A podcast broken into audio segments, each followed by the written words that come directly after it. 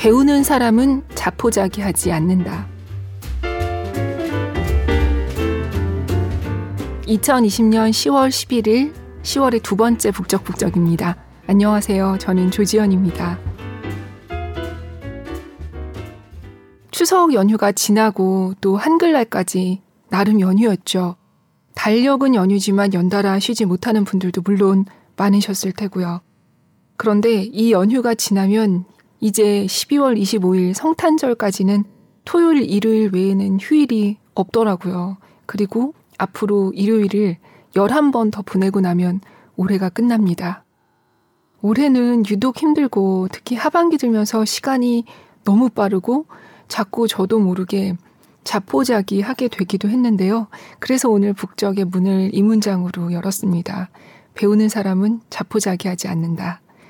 김영민 교수님의 새 책 공부란 무엇인가를 출간 전 예약 주문해서 구매했더니 표지를 넘기며 나오는 내지에 저자 사인과 함께 이 문장이 적혀 있었어요. 얼마 남지 않은 한 해 정신 바짝 차리고 읽기 좋은 책. 오늘 함께 읽을 책은 김영민 교수님의 공부란 무엇인가입니다. 이 책은 이미 읽으신 분도 계실 테고 또 저자를 애정해서 책에 관심이 큰데 아직 못 읽으신 분들도 계실 거예요. 혹은 공부란 무엇인가? 제목을 보아하니 오늘 북적북적은 그만 들어야겠다 하신 건 아니시죠. 가시면 안 돼요. 공부란 무엇인가를 쓴 이 저자 김영민 교수님은 책에 실린 소개처럼 서울대 정치외교학부 교수, 하버드대에서 동아시아 사상사 연구로 박사 학위를 받고 브린모어대 교수를 지냈다. 동아시아 정치사상사, 비교 정치사상사 관련 연구를 해오고 있다. 그리고 2018년에 첫 산문집 아침에는 죽음을 생각하는 것이 좋다를 펴냈고 2019년에 논어 에세이 우리가 간신히 희망할 수 있는 것을 펴냈다고 돼 있는데요. 그리고 이 앞서 펴낸 책들뿐 아니라 신문 칼럼을 통해서도 웃음과 그 안에 담긴 뼈 있는 얘기로 많은 애독자를 기다리게 만드는 분입니다. 팟빵 게시판에 포이포이 님도 이 책을 듣고 싶다고 남겨주셨는데 저도 마침 읽고 좋았던 책이라 오늘 가져왔습니다. 출판사에서도 흔쾌히 허락해 주셔서 기쁘게 소개하게 됐어요. 네. 공부. 국어사전에서 찾아봤어요. 뜻을. 학문이나 기술을 배우고 익힘이라고 하네요. 어, 우리가 시험을 위해 하는 공부 때문에 워낙 어린 나이에 질려버려서 그렇지 공부는 태어나면서부터 몸과 머리를 쓸 수 있는 그 순간까지 계속되는 거잖아요.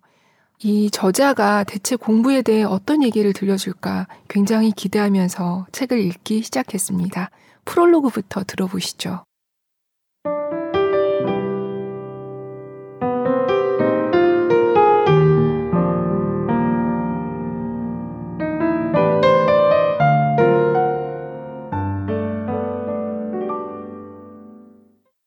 프롤로그 낙화함에서 떨어진다고 모두 꽃은 아니다.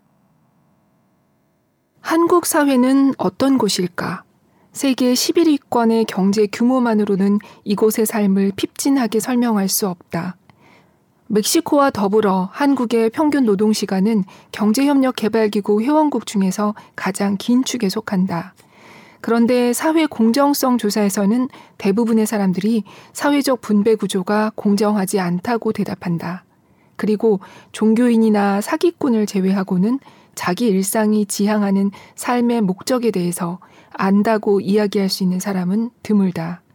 요컨대 이곳에서는 사람들이 고도의 경쟁 상태 속에서 각자 버틸 수 있는 이상의 에너지를 일에 쏟아넣고 있는데 그 일과 삶의 궁극적인 의미에 대해서는 묻기를 꺼릴 뿐 아니라 그 경쟁 과정이 공정하다는 생각조차 하지 않고 있다.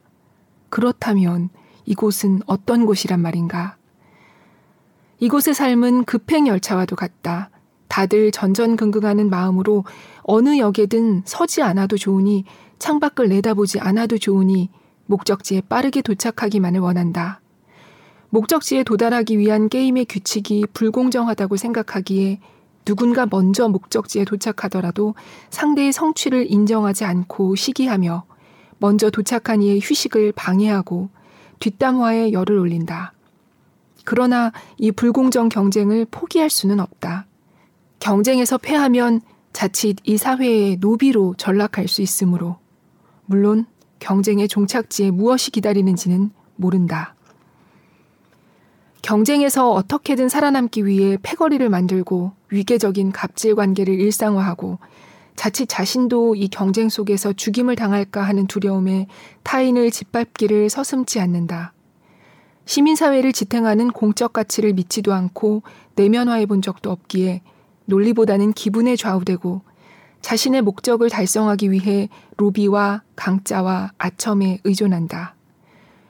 목소리 큰 사람이 이긴다는 신념하에 고성을 지르다가 가끔 보게 되는 타인의 전락만이 그 와중에 지쳐버린 자신의 마음을 달래준다. 바위와 함께 굴러떨어지는 동료를 바라보며 스스로를 위안하는 산비탈의 시지포스처럼 이탈리아의 예술가 피에르 파올로 파솔리니는 태양은 뜨겁고 세상에는 쓰레기뿐이라고 말했는데 그럼에도 불구하고 우리는 살아간다.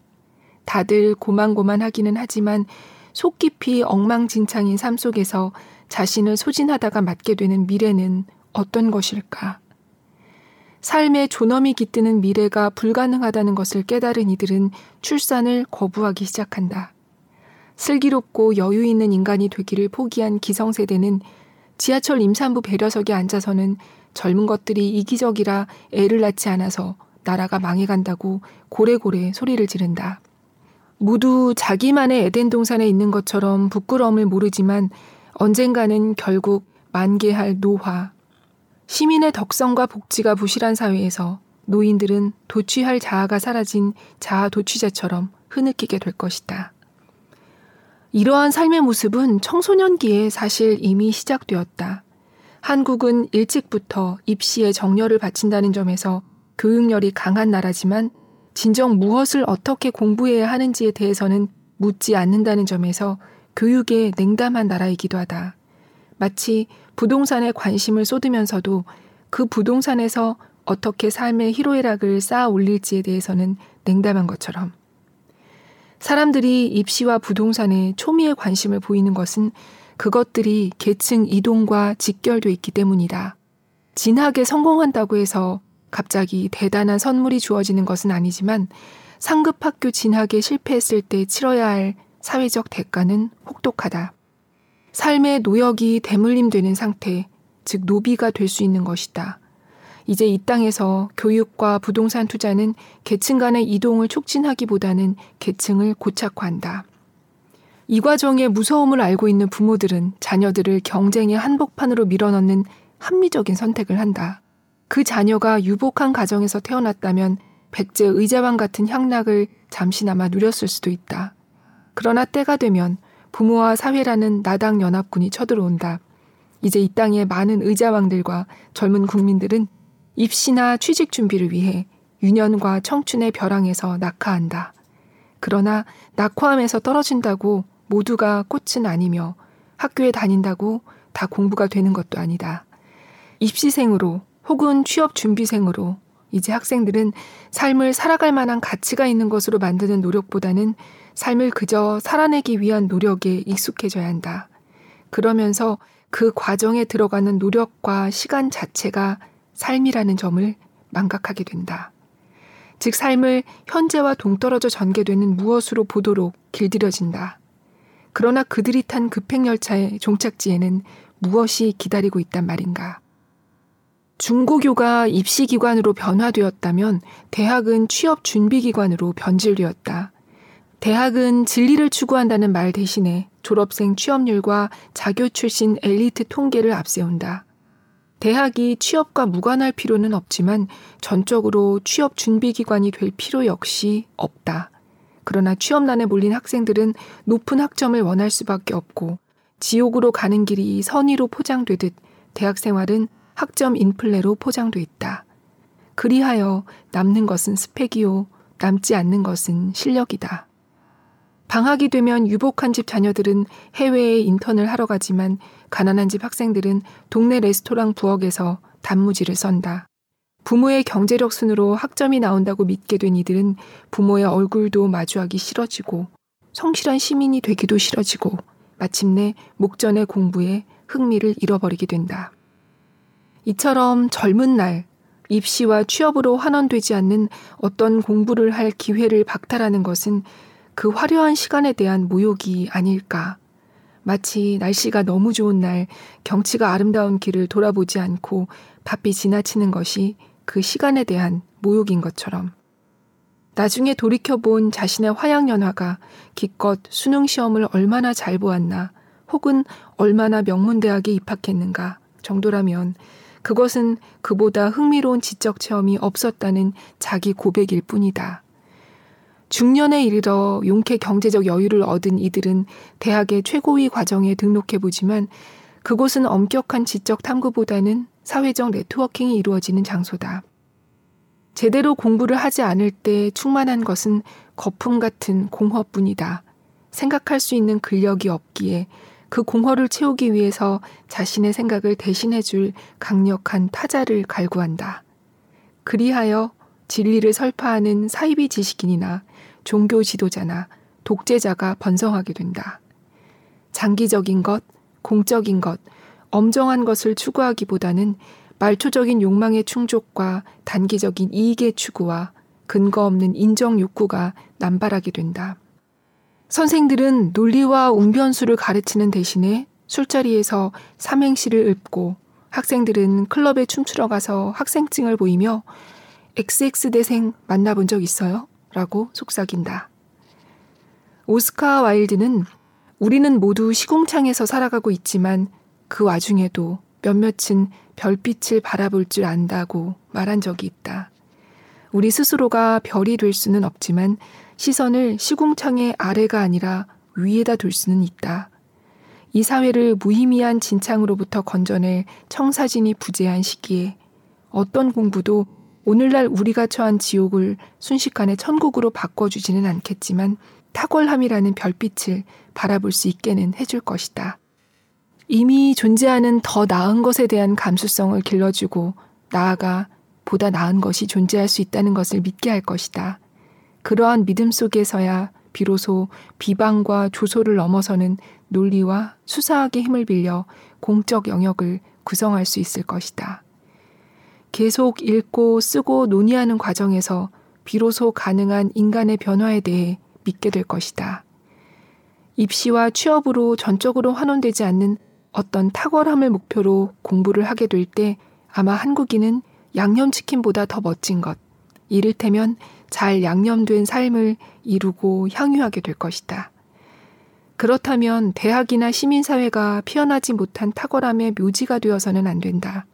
대학의 사막화가 한창 진행 중인 오늘날 무성한 대학 입시 논의만큼이나 이제 대학에 가서는 무엇을 배워야 하는지 그리고 성숙한 시민으로서는 무엇을 공부해야 하는지 논의할 때가 되었다. 이 공부 에세이 모음이 그러한 논의에 신락 같은 기여라도 할 수 있기를 희망한다.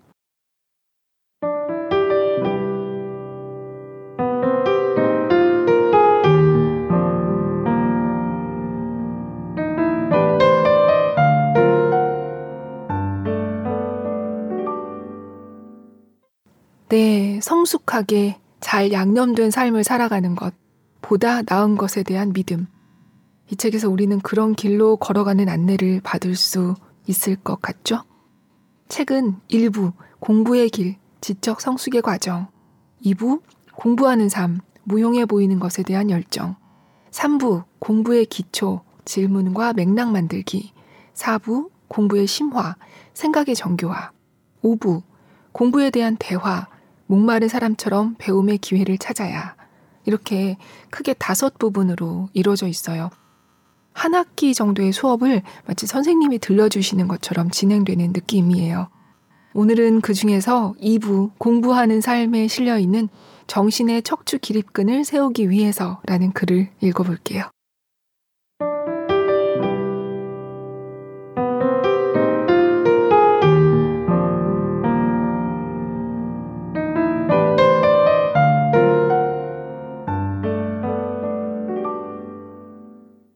정신의 척추 기립근을 세우기 위해서 공부의 기대 효과.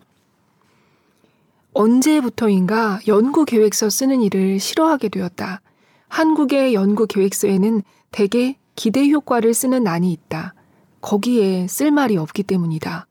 이 연구가 완성되면 이러이러한 효과가 있으리라고 장담하기도 어렵거니와 종사하는 공부 자체가 그러한 효용을 전제하고 있지도 않다. 즉각적인 쓸모를 위해서라면 아마 다른 일을 했으리라. 생계에 대한 우려에도 불구하고 공부를 업으로 삼은 이들이라면 누구나 이러한 고충에 공감할 것이다. 끝내 제출하지 못한 연구 계획서에 썼던 문장이 뭐였더라. 예술가 패티 스메스가 한 말의 변주였던 것 같다. 나는 왜 공부를 하는가? 그저 살기만 할 수가 없어서. 돈을 더 벌기 위한 공부, 더 유식해 보이기 위한 공부, 남과의 경쟁에서 승리하기 위한 공부, 즉각적인 쓸모에 연연하는 공부가 아니라고 해서 공부의 결과에 대해 어떤 기대도 없어야 한다는 말은 아니다. 호기심에서 출발한 지식 탐구를 통해 어제의 나보다 나아진 나를 체험할 것을 기대한다. 공부를 통해 무지했던 과거의 나로부터 도망치는 재미를 기대한다. 남보다 나아지는 것은 그다지 재미있지 않다. 어차피 남이 아닌가.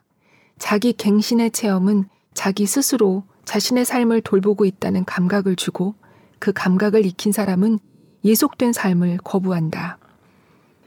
지식 탐구를 통해 자신의 어떤 부분이 달라지는가. 지식이 깊어지면 좀 더 섬세한 인식을 하게 된다. 아시아 사람들을 얼마 만나보지 않은 서양인의 눈에는 한국인, 중국인, 일본인, 몽골인이 잘 구별되지 않는다.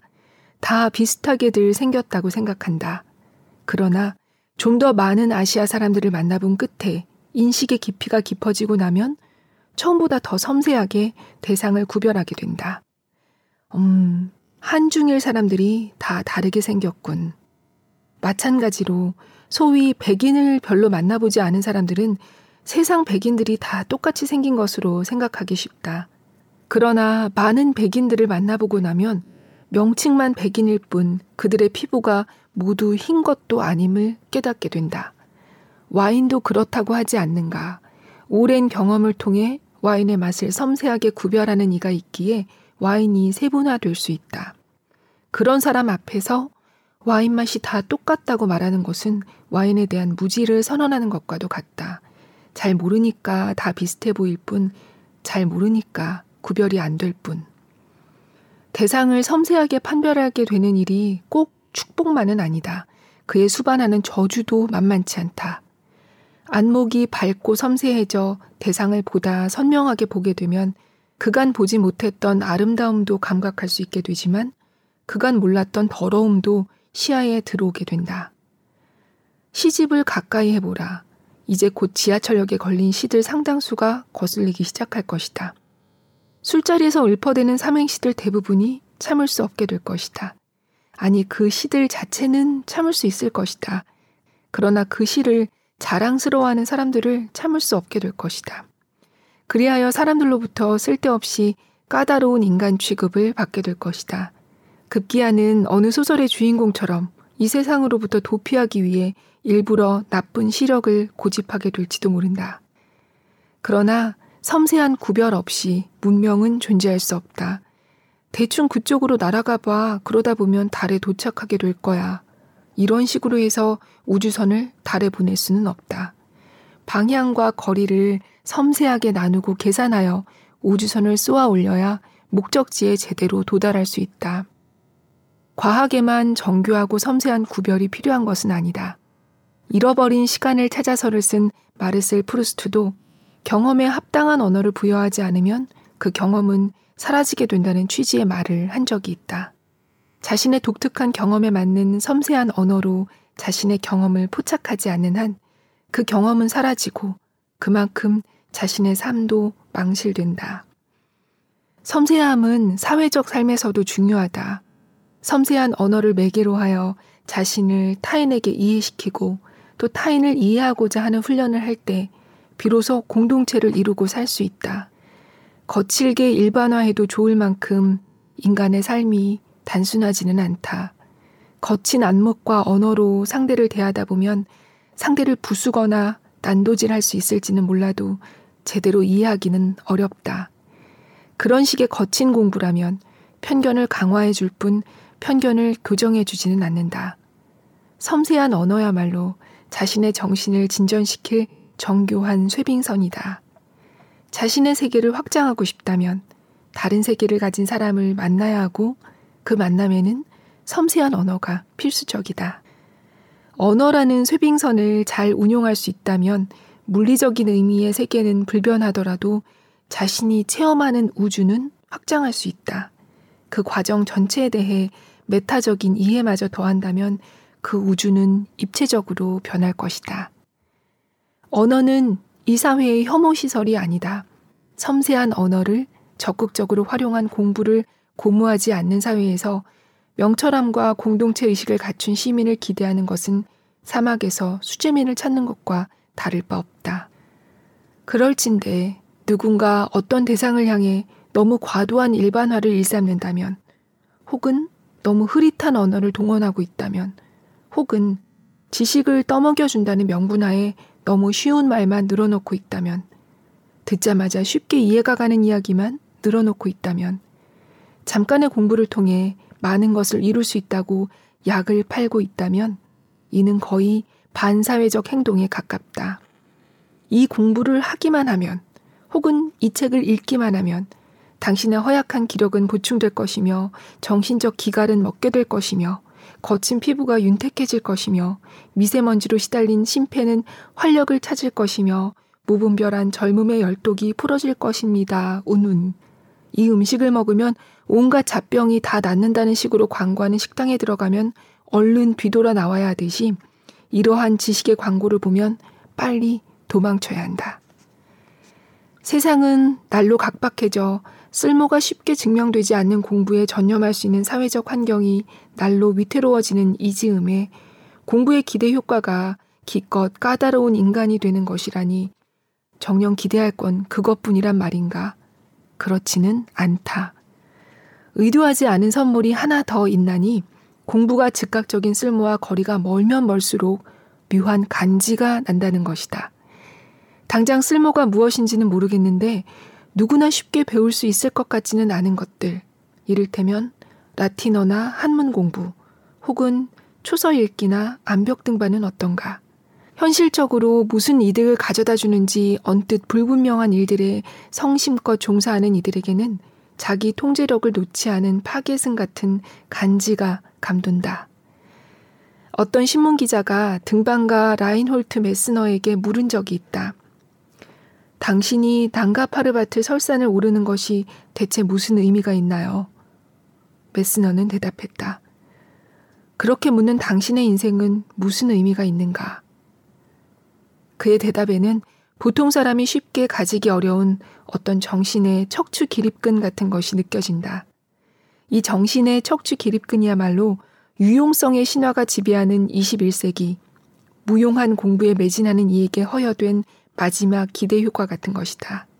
그러나 무용해 보이는 대상에 대하여 에로스를 느끼고 열정을 불태우는 일이 갖는 의미를 누구나 다 공감해 주는 것은 아니다. 어떤 청년이 학문 혹은 예술의 한 우물만 파겠다고 포부를 밝힐라 치면 사람들은 뭐 학문 혹은 예술의 한 무덤만 파겠다고 라고 대꾸하기를 쓰다. 이처럼 무용해 보이는 공부가 가진 의미를 이해할 수 없는 사람은 아마도 그런 공부가 죽기보다 하기 싫을 것이다. 무엇인가를 그토록 하기 싫어한다는 것도 나름 인정해 줄 만한 결기다. 공부가 하기 싫은 나머지 공부를 제외한 다른 모든 일을 그는 해낼 수 있게 된다. 공부가 싫은 나머지 숨막히는 조직 생활도 해낼 수 있다. 심지어 매일 출근도 해낼 수 있다.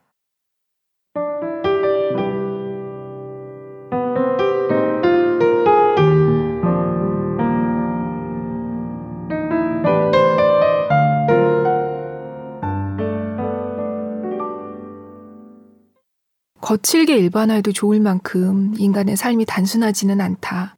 거친 안목과 언어로 상대를 대하다 보면 상대를 부수거나 난도질할 수 있을지는 몰라도 제대로 이해하기는 어렵다. 그런 식의 거친 공부라면 편견을 강화해 줄 뿐 편견을 교정해 주지는 않는다. 저는 이 문장을 노트에 옮겨 적었어요.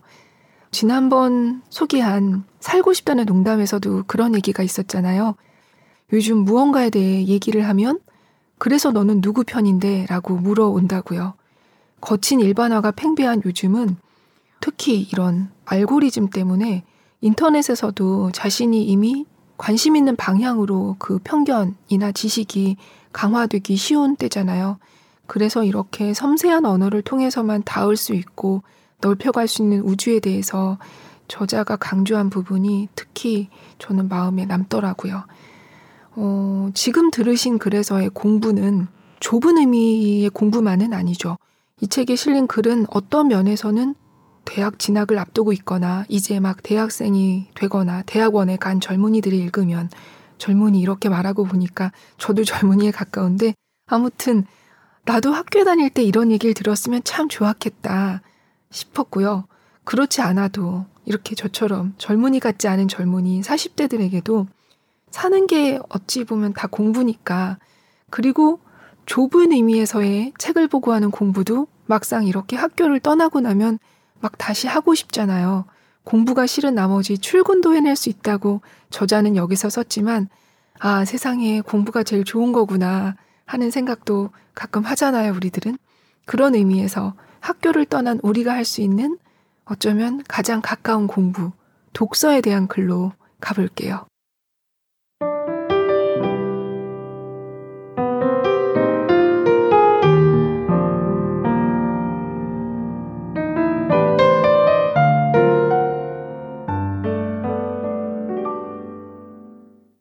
정신의 날선 도끼를 찾기 위해서 독서란 무엇인가?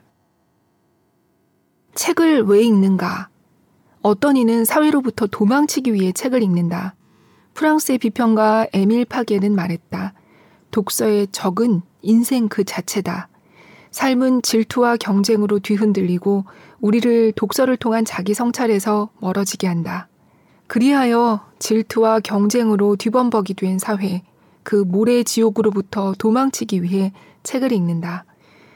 책은 다른 매체보다 훨씬 더 독자에게 집중력과 몰입을 요구한다. 숨죽여 책에 집중해 있노라면 세상이 고요해지고 독서가는 참 평화를 얻는다. 미국의 작가 수전 손택은 말했다. 독서는 제게 유흥이고 휴식이고 위로고 내 작은 자살이에요. 세상이 못 견디겠으면 책을 들고 쪼그려 눕죠. 그건 내가 모든 걸 잊고 떠날 수 있게 해주는 작은 우주선이에요. 이 작은 우주선에 중독된 나머지 나가서 뛰어놀지 않고 책 읽기에만 매진하다 보면 사회성이 부족한 사람이라느니 자신에게 과몰입해 있는 사람이라느니 하는 말을 듣게 된다. 책을 읽는다고 꼭 자신에게 몰입하게 되는 것은 아니다. 독서는 사회로부터 도망치는데도 유용하지만 자신으로부터 도망치는데도 쓸모가 있다. 책에 집중하기 위해서는 일단 자신을 떠나 책 내용으로 들어가야 한다. 바로 그 이유 때문에 독서에 너무 집착하지 말라고 권고한 이들이 있다. 중국의 사상가 육상산이나 왕양명에 따르면 책 읽기에 너무 집착하다 보면 진짜 자신을 잃을 수 있다. 일본의 사상가 가이호 세이루는 만옥담에서 책 읽는 사람은 책에 취한 취객이라고 말한 적이 있다. 독서는 자기에 취하는 일이 아니라 책에 취하는 일이다. 책은 사회와 자아의 중간에 있다. 사회로부터 도망치기 위해서 독서에 몰입할 수도 있고 자아로부터 달아나기 위해서 책을 읽을 수도 있다. 어쨌거나 책은 세상과 소통할 수 있는 언어를 준다. 책의 내용은 언어로 되어 있고 언어는 사회가 공유하는 것이며 그 언어를 통해 사람들은 의사소통을 한다. 사회로부터 도망하기 위해 책을 읽다가 거꾸로 소통을 위한 언어가 풍부해지는 역설이 독서 행위에 있다. 언어가 풍부해지면 사회에 나가 사람들과 소통하지 않더라도 작은 축제와 같은 나날을 보내게 된다. 이것저것 머리에 넣어두면 그것들은 자기들이 알아서 부딪히고 발효돼 다채로운 상상을 일으킨다. 설레다와 설레발의 관계는 뭘까? 설사는 학문이 오열하는 것일까? 영어 마을을 만들었던 것처럼 영어 감옥을 만들면 학부모들이 앞다투어 자식들을 감옥에 보내지 않을까? 이런 생각에 잠겨 있다 보면 굳이 문 밖으로 나가지 않아도 인생이 지루하지 않다. 이처럼 지식과 정보가 자기들끼리 애정 행각을 하게 하려면 일단 다독을 해야 한다.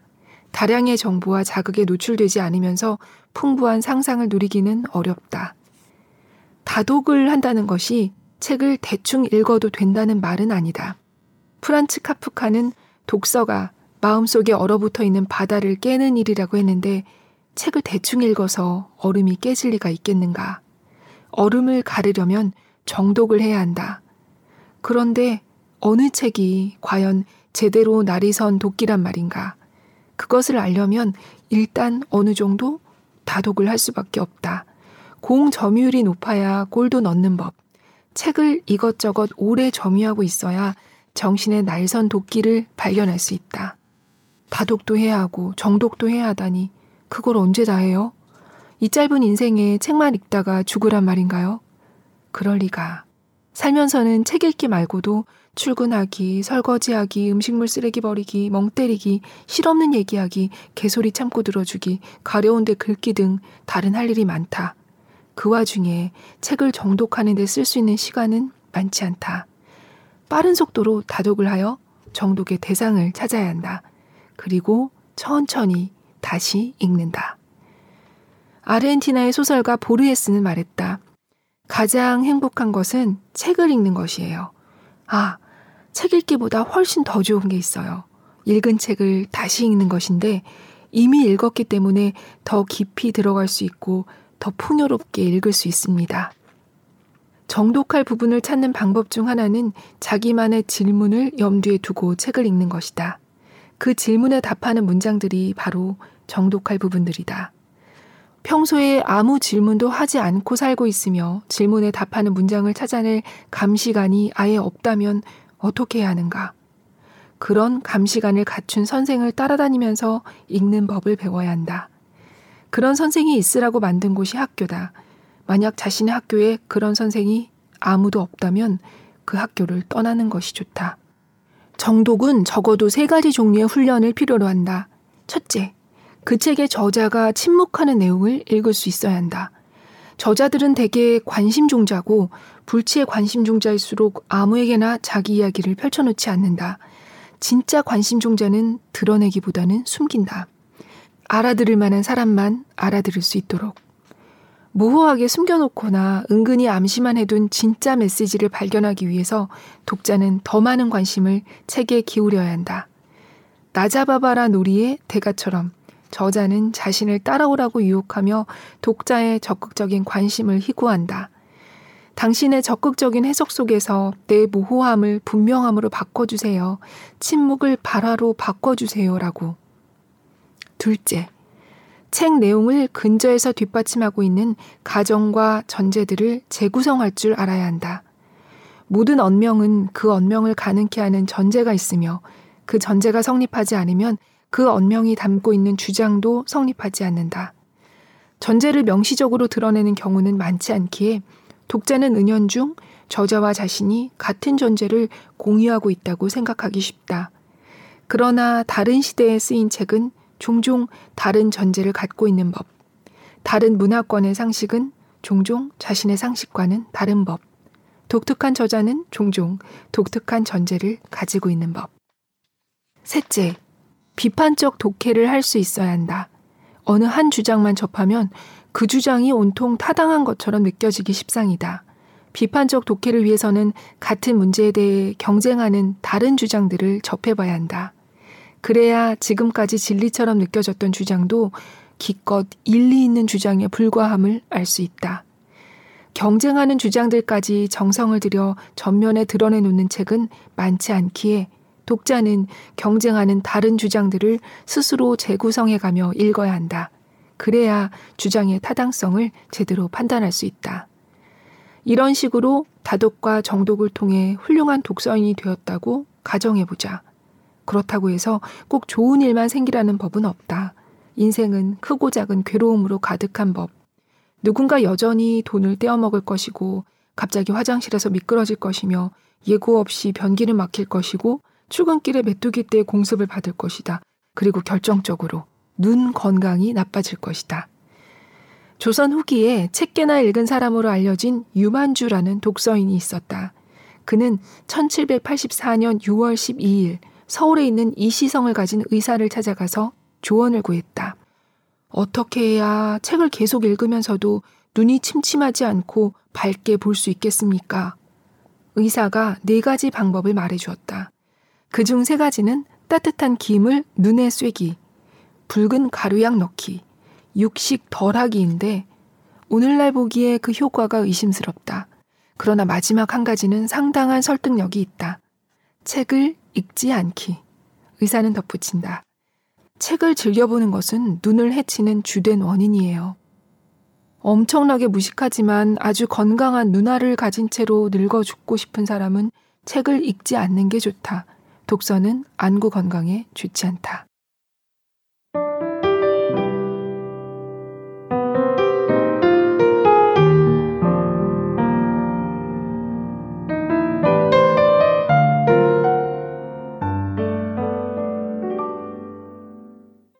건강한 이 눈도 시키고 다독과 정독도 함께 해나가 보아요, 우리 모두. 오늘은 제가 이분 특유의 골개미가 비교적 덜 느껴지는 글을 골라온 것 같은데, 원래 굉장히 웃음 터지는 비유로 꼬집는 부분들이 많거든요. 그래서 저는 궁금하기도 했어요. 이 저자가 직접 읽는 글은 어떤 느낌일까? 그런데 최근에 유튜브에 김영민 교수님이 낭독하는 영상이 속속 업로드 됐습니다. 이 책에 실린 인생 역전 만루 홈런은 없습니다. 라는 글과 앞서 저도 읽어드린 정신의 척추 기립근을 세우기 위해서를 저자의 목소리로 들을 수 있거든요. 유튜브에 어크로스 출판사 채널로 가시면 들을 수 있어요. 앞서 그 유명한 추석이란 무엇인가 그 글도 추석을 앞두고 읽어주시더라고요. 이번엔 대체 창의적이라는 게 뭔지 어디 가서 돈 주고 사올 수도 없는 이 창의력에 대한 얘기로 가볼게요. 모범생의 자세로만은 부족하다라는 글인데요. 이 글은 중간만 잠깐 읽어보겠습니다. 창의력을 위해서 다양한 생각, 다양한 경험을 강조하면서 저자는 이렇게 썼습니다.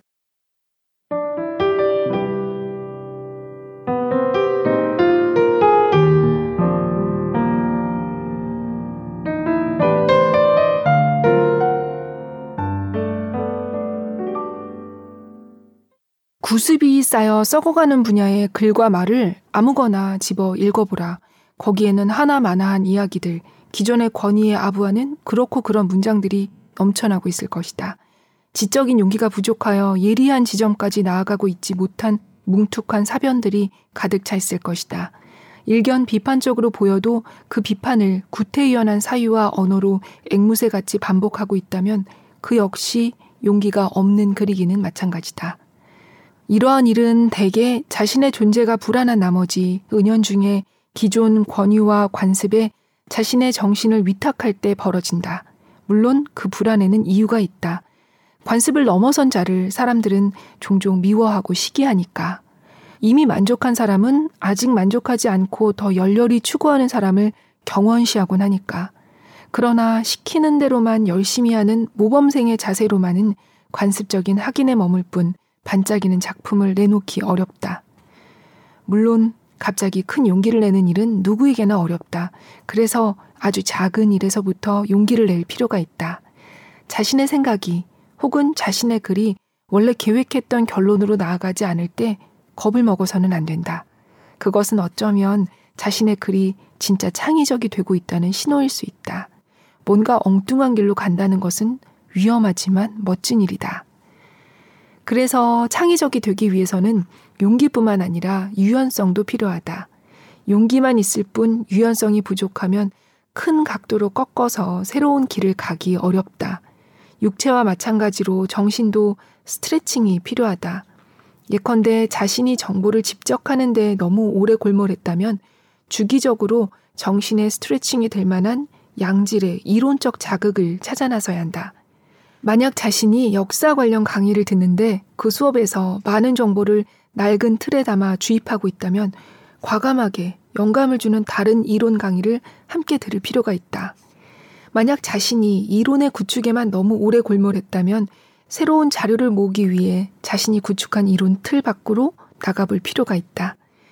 나이가 들수록 사람들이 관습적이 되기 쉬운 이유는 관습에 의존할수록 에너지 소비가 덜 하기 때문이다. 실로 새롭게 생각하는 일은 여러모로 많은 정신적, 육체적 에너지를 요구한다. 그러기에 사람들은 에너지 소비를 줄이려고 가능한 한 많은 것을 습관화하려 든다. 평소의 습관을 넘어서려면 평소 이상으로 소비할 여유분의 에너지가 있어야 한다. 시간적 여유, 경제적 여유, 체력적 여유 등 여러 가지 여유가 필요하지만 특히 시간적 여유가 필요하다. 쓸데없는 시간이 있어야 쓸데없는 생각을 하고 그 당장은 쓸데없는 생각이 나중에는 창의적인 생각으로 변할 수도 있다. 이불을 사타구니에 넣고 이리 굴렀다가 저리 구르는 순간 새로운 아이디어가 나오는 법이다. 느긋한 마음으로 욕조에 들어가 멍하니 있을 때 새로운 아이디어가 기어 나오는 법이다. 여유가 필요하다는 말이 곧 자신을 편한 상태에 두라는 뜻은 아니다. 어렵게 손에 쥔 여유를 가지고 과감하게 험지로 떠나야 한다.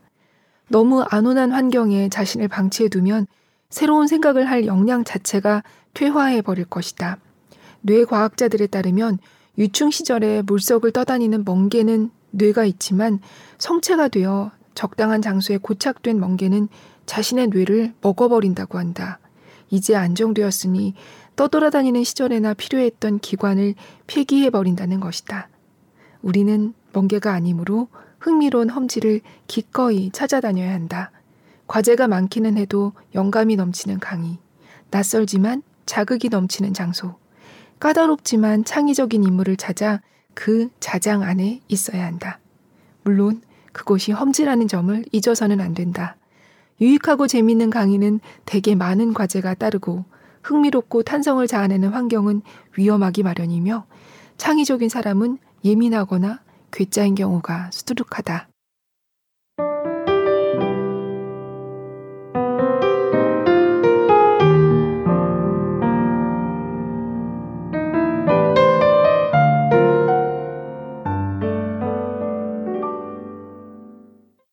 그리고 교수님은 이 마지막으로 자신만의 뮤즈를 찾아라 하면서 이 글을 마무리 짓는데요.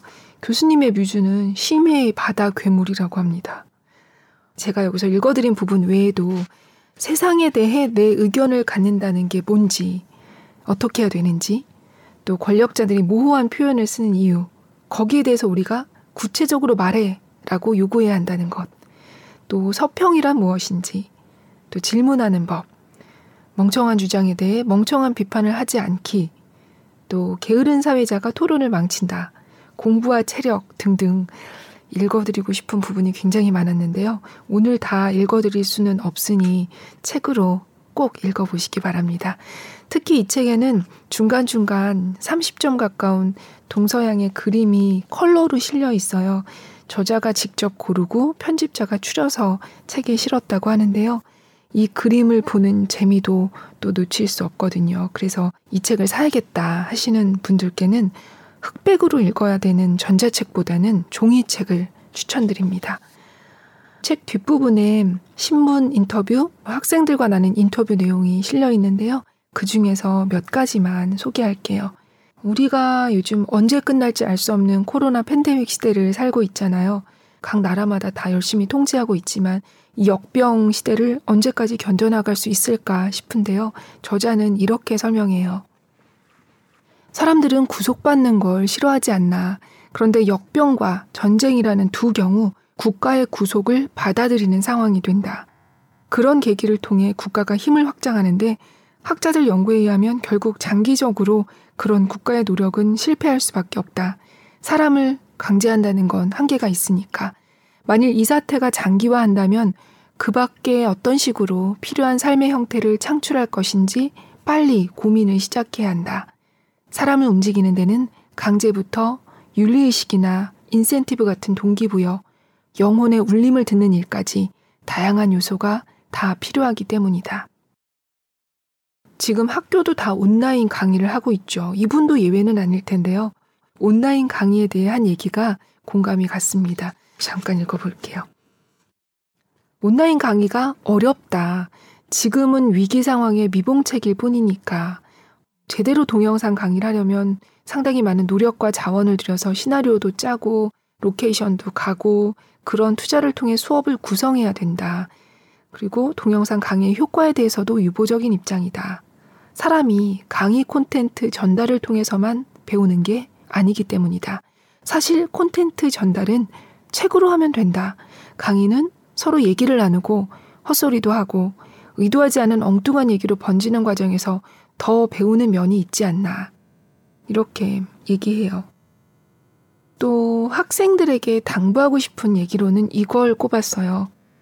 자신이 속한 곳에서 참여의 몫을 늘 상기하고 살았으면 좋겠습니다. 그리고 자신의 머리를 정크메일로 가득한 메일함이 되지 않게 하는 것이 중요합니다. 그러려면 학창 시절에나 졸업한 이후에나 좋은 배움의 기회를 목마른 사람처럼 찾아다녀야 한다고 생각합니다. 지적 사기꾼들을 조심하면서. 오늘 북적북적도 부디 유익한 시간이었길 바랍니다. 저는 11월 1일에 다시 찾아뵙겠습니다. 안녕히 계세요.